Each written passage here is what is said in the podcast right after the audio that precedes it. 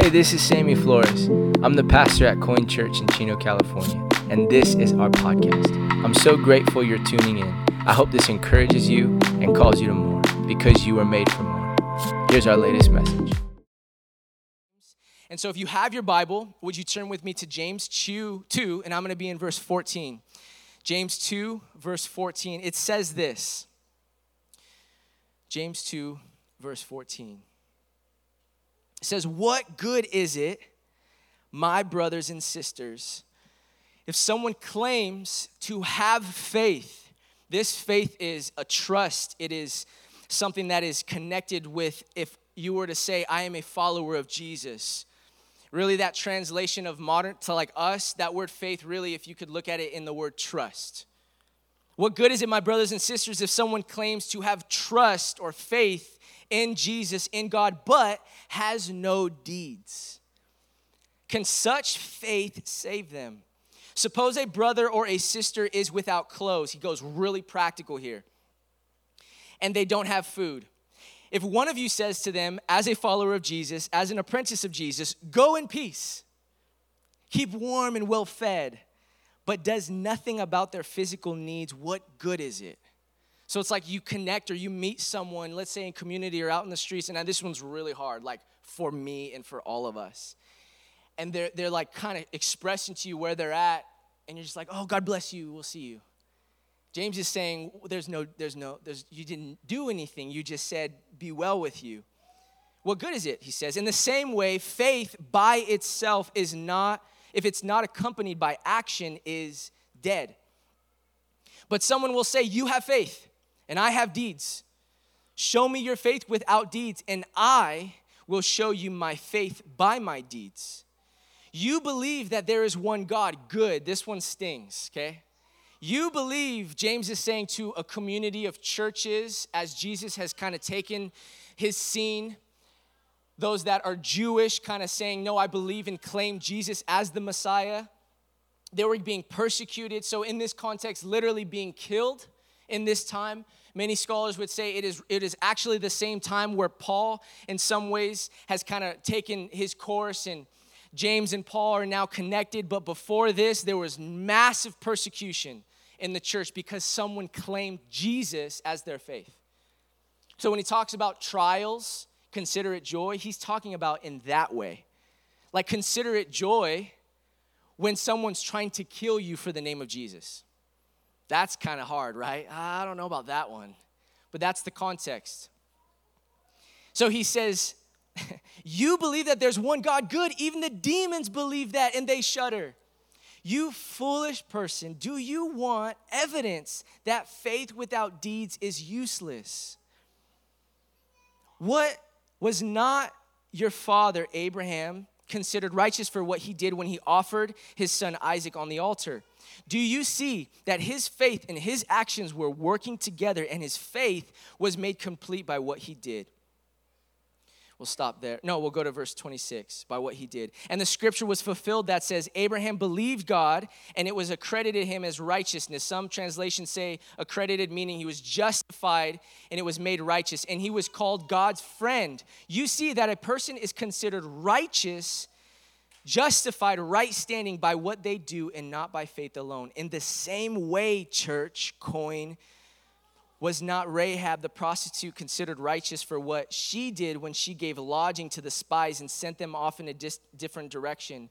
As the body without the spirit is dead, so faith without deeds is dead. I'll say that again. That one's that one hurts. As the body without the spirit is dead, so faith without deeds is dead. I want to title this conversation, um, I think up here, it's, it's, yeah, there it is True Faith. True Faith. I was kind of wrestling with like, the title of my of the messages that I give, I wanted to make almost like a thesis statement for everything that I'm saying, and I was kind of working it out with Kelly. And one thing that I, I'm realizing is when you look at James chapter one, last week what we did was kind of like an aerial view of the, the chapter and also of the book. So the title of last week was Actions Are Greater Than Words, right? And the way that we live our life should be a reflection of the person of Jesus within us if we claim to be a follower of Jesus. James 2 uses that and he just goes way deeper. So I've titled it True Fruit. True Fruit. Because what is within you will produce something. And if it's Christ likeness, it should produce goodness and joy and grace and mercy. It should produce the things of Jesus.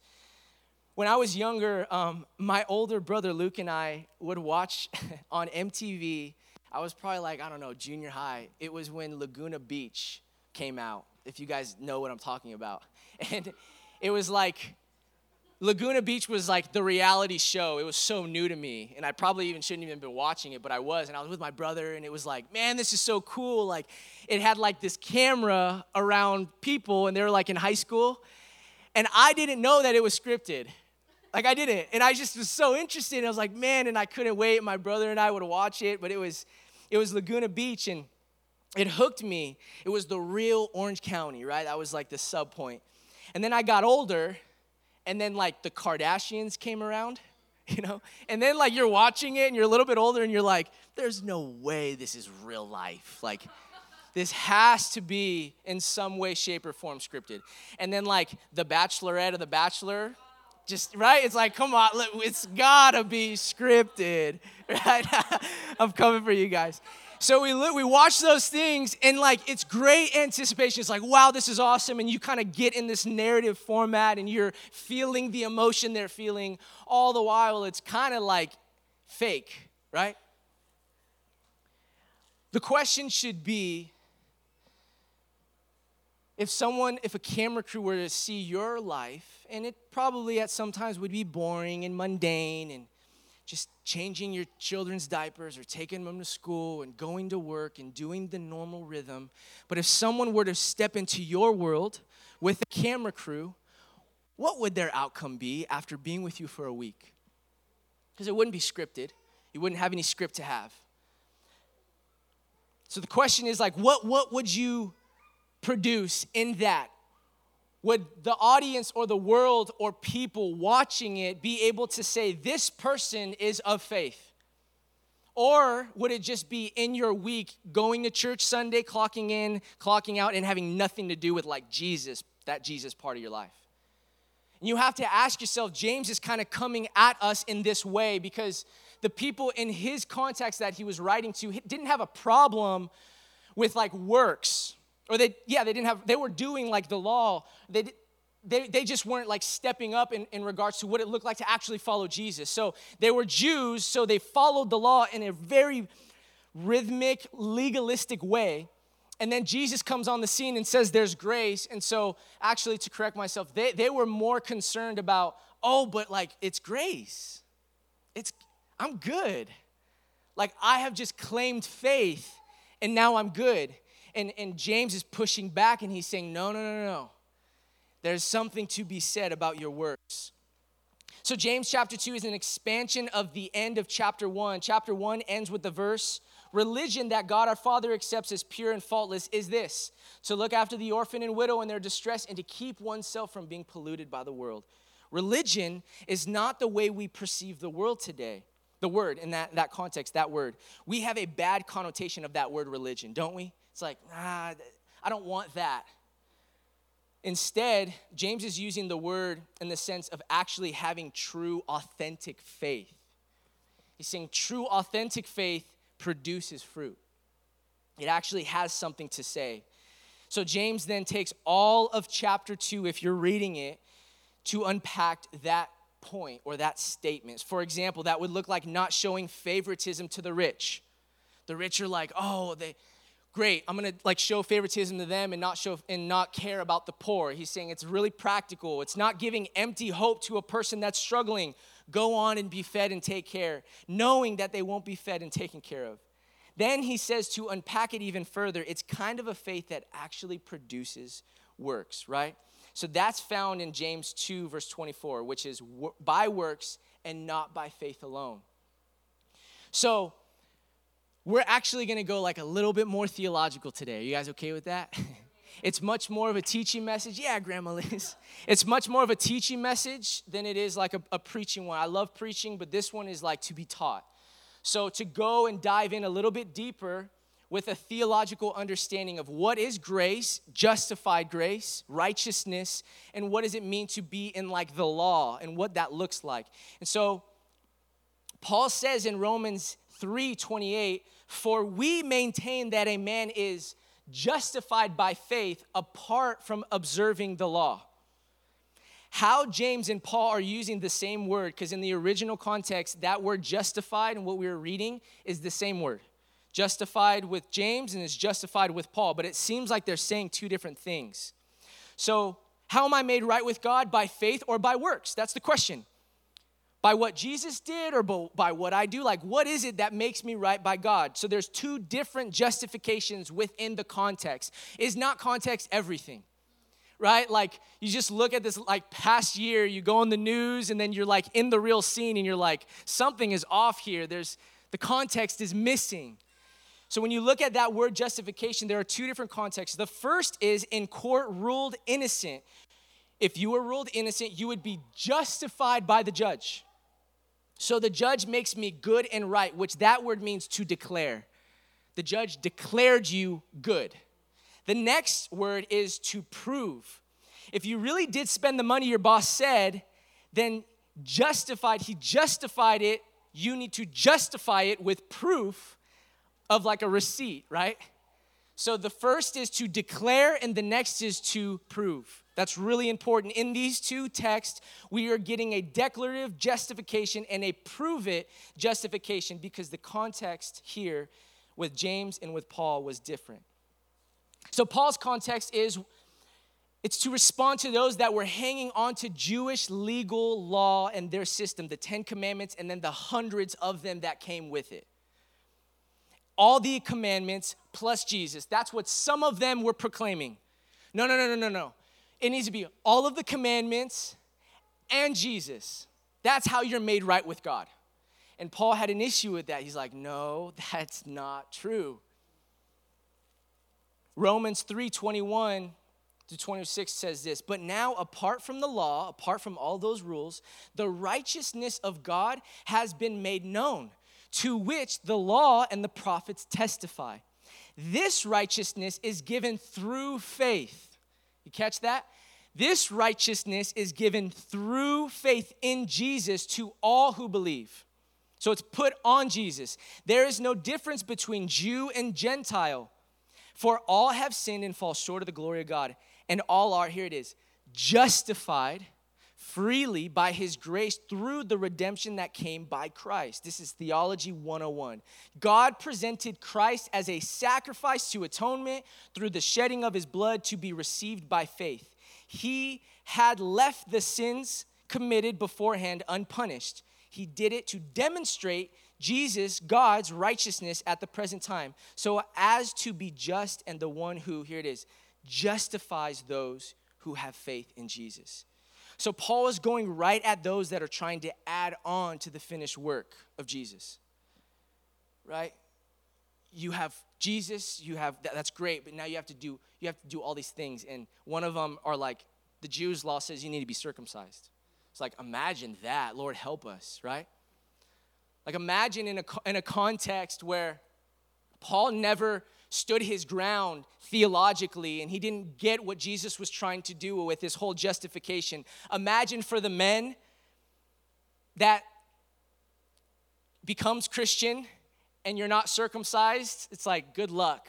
You got to get circumcised that was happening on a whole nother level in the new church, in the New Testament. And so Paul's looking at this theologically and he's saying, no, no, no, no, no. What Jesus has done has justified us. We are justified through the image and like almost the shadow of Jesus. It's not an add on. So he's very clearly, he's dismantling that kind of argument. And then in Romans 3 27 to 28, he says, then, where then is boasting? It is excluded because of what law? The law that requires works? No, because the law that requires faith. For we maintain that a person is, here it is, justified by faith apart from the works of the law. So the context is of the Jewish law that had hundreds of do's and don'ts, right? That's where we're bringing this, that's where it's coming from. Paul's saying it's no longer for you to boast in that. There's nothing to boast in. Like, there's absolutely nothing you can do to boast in. That would be on you, right, if you did that. Instead, the boasting now needs to be on God. So now let's go to James. What is the context there? So we got the context of Paul. So track with me, I'm sorry. That's the context of, of Paul. It's like Romans is like a mo- like you want theology, just read Romans. Good luck. It's it's a lot of meat and it's a lot of stuff, but if you take your time on it, you'll get a really good foundational perspective on what true theology is. So, James's context is we learn from the whole of James responding not to those that are trying to hold us back from the law. James is responding to a skewed, not fully understood view of Paul. The pendulum always seems to swing, right? it's like, okay, if it's grace, then I'm just gonna go all the way over here on grace, and then like all this stuff is like whatever. But then other people are like, no, it's not grace, and it's like oh, it's it's works or it's what I do with who I am and my body. I'm a living sacrifice. But sometimes we go way too much on that side of the pendulum, and there's no like, there's no in between. There's no dance. So James's context isn't the grace problem; it's the works problem on that side of the pendulum who were out trampling over the blood of Jesus with a careless lifestyle that were purposely doing whatever they wanted. And then they would say, What? I'm forgiven. What? But I'm, I'm forgiven though. I got God's grace. Don't judge me. Don't tell me how I should live my life. And it's like, No, no, no, no, but you're, you're sanctified though. You're set free. There's something that should be different within you. There is something that has to produce. There's a fruit that should produce out of this. James's context isn't the grace problem, right? So James was after the people that believed this problem. I can add to a level to a sin because it's actually bringing more glory to God. So it's like, more I sin, more glory to God. And like, God will forgive me because of his grace. That's a skewed view. And that was the problem of the church right now that James was writing to. There are two different contexts here, right? But Paul also speaks to what James speaks to. So you can't say, oh, there's a contradiction. It's not. Paul says this in Romans 5. The law was brought in so that the trespass might increase, to show we would never be as good as the law. But where sin increased, grace increased all the more. Did you get that part? Where sin increases, God's grace increases all the more. So that just as sin reigned in death, so also grace might reign through righteousness to bring eternal life through Christ. So, what should we say then? It's like this, this, this popular claim of, of Paul. And if I'm being honest, those that are on this side of the pendulum love to quote this part. But what do we say then? Shall we go on sinning that grace may increase? By no means. God forbid. Paul's like, absolutely not. We are those who have died to sin. How can we live in it any longer? Like, why would you even want to part? Why would you want to get that close to the line? Or don't you know that all of us who were baptized, we got someone being baptized today, who were baptized into his death? You're participating. We talked about that. Right, Becky? Like when, when you're baptized, you're participating. You're saying, I am, I am stepping into the narrative of what Jesus did for me. So he died, he was buried, and he was risen again. And what baptism is, it's, it's a symbolism of an outward declaration of what I've already made internally. But I'm saying, I'm willing to die every day to Jesus. So, really, if I'm being honest, I hope like this is the truth. When you claim Jesus, when you really claim him as a follower of Jesus, when you're a student, when you're a disciple, when you're an apprentice, you give up your right to be right. You give up your right. Honestly, some of the language says you are now slaves to Jesus. And I don't know about you, but if you disagree with that, then think through you're gonna be a slave to something. Just what is it? Social media, being right, ego, how you look, around family or friend, what your status is in career, how your house looks, right? The way that you are with your children and other people see, like that is what Paul is trying to get at. He says, We were therefore buried with him, this symbolic language through baptism into death, in order that, just as Christ was raised from the dead through the glory of the Father, we too may live a new life. And that is healthy, true theology. So when you are baptized, you are participating with his death, burial, and resurrection. But the resurrection comes with a new life, not an old life. It's like, wait, wait, wait, wait. Wait. That's your old self. Why are you doing those things? Why are you stepping into those rooms that you know you're not supposed to be stepping into? Why are you participating with those people you know you're not supposed to be participating with? Don't you know you were bought with a price? With the blood of Jesus? We too may live a new life, and that is the gospel that you can step into the new and have true fruit, right? True fruit. So, what was James preaching? Again, James 2:14. What good is it, my brothers and sisters, someone who claims to have faith but has no deed? Can such faith save them? James 2:18, but someone will say, "You have faith, I have deeds. Show me your faith without my deeds. I will show you my faith by my deeds." James 2:26 says, "As the body without the spirit is dead, so faith without deeds is dead." That's exactly what Paul said, is it not? It's exactly what he said. So Paul doesn't let us off the hook with just keep doing what you're doing because you got faith. Again, Romans 8 says, Now if we are children, then we are heirs. This one's really good. If you are God's child, you are now God's heir, meaning you, you, you, you have the key to the house. Right? Like when I got of a certain age, my mom and dad gave me the key to my house. And there was this healthy relationship of like, okay, but you know, if you come home too late, we're gonna have to like talk about it and you have a car and that's great. But I had this certain amount of like authority and position, but I was able to go in and out of the house whenever I wanted. But something happens when we skew that, right? When we take that in an unhealthy manner. But there is something powerful about having the keys to a house right? There's authority that comes with that. And God is saying through Paul in the book of Romans, we are heirs, heirs of God and co heirs with Christ. That's really interesting language. Co heirs with Christ.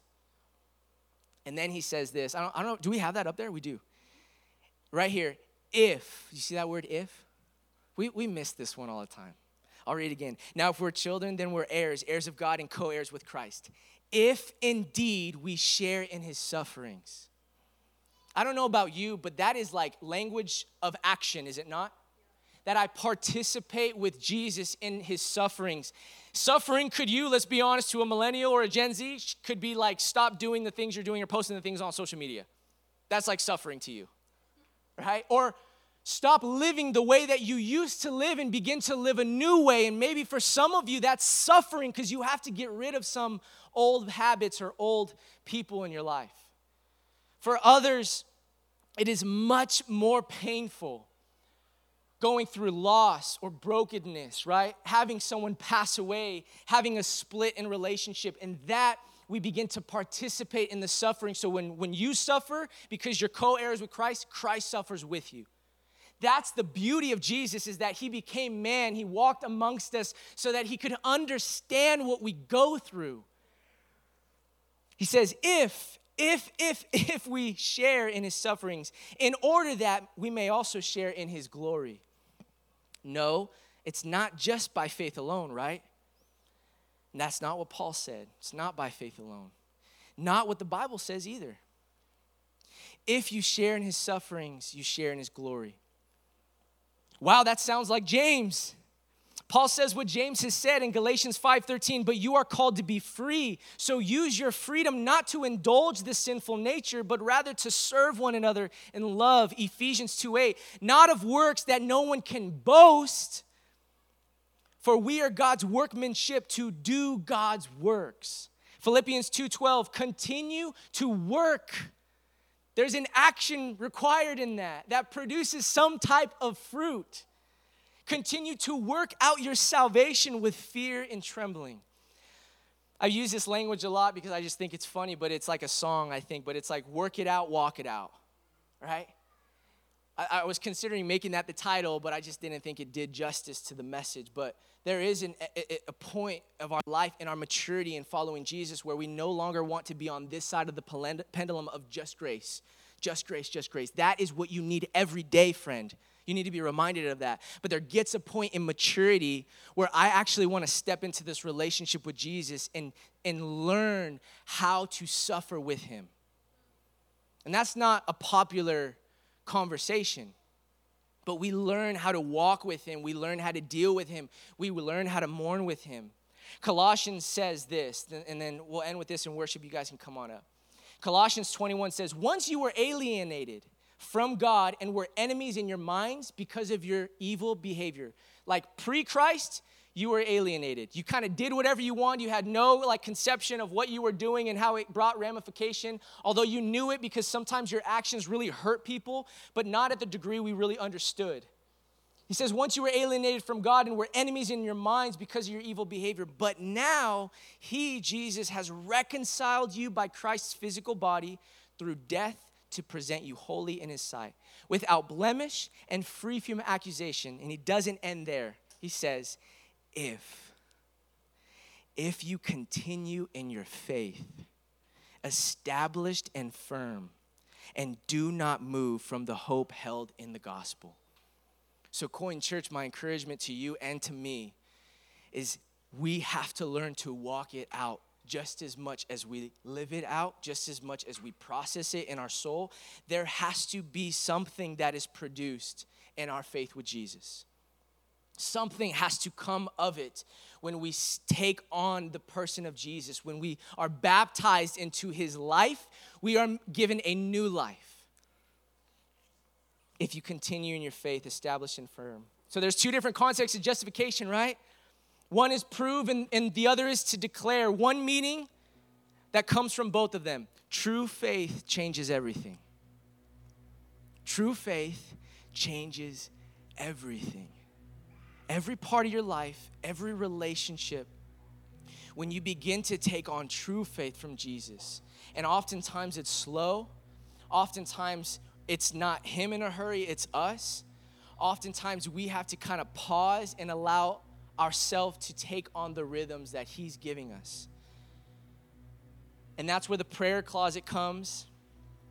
That's where waking up in the morning a little bit earlier and just processing with Jesus, that's when allowing Him to just love on you just because of who you are, not by your works. When Jesus was baptized, the Father said, This is my Son in whom I'm well pleased, and Jesus did nothing. He hadn't even started his ministry yet. That tells us theologically, He doesn't really care about what you do, He cares about who you're becoming.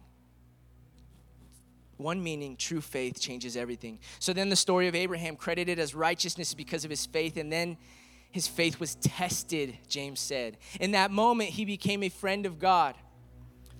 But I believe in the Bible, Sammy, in the scriptures, I believe in the Father, the Son, and the Holy Spirit. Well, James says in 2 verse 19, you believe that there is one God, good. Even the demons believe that. And they don't do anything about it. In fact, they probably know more about God than we do. On the surface level, they actually know He's God. They know that Jesus is the Christ. And yet we know that as well, but we're kind of, in some ways, can participate in the same like community as demons by not doing anything. So, what does this mean to us? That faith alone saves? But the faith that saves, you never find it by itself. I got to say that again because I thought that was good. Faith alone saves, but the faith that saves, you never find it by itself. Because when you really love something, something is produced. Always found with fruit on its branches. And we talked about this on Wednesday. Jesus said the same thing if you abide in me, you will produce fruit. So, true faith is never alone. So, we must look like Jesus, walk like Jesus. We must aspire and try really hard and diligently. We must look at the culture and fight back with the culture and be shaped and changed, not into what the world wants, but into what Jesus wants the full person that God is calling us to be in the new life that we've stepped into. And I don't know about you, but I want to see a real change. I talk about this like every week because like this is where I'm at with my faith. Like I just want to be really serious about Jesus. I want my life, if someone brought a camera to Kelly and I, it would be really boring at times and it would be really crazy at times.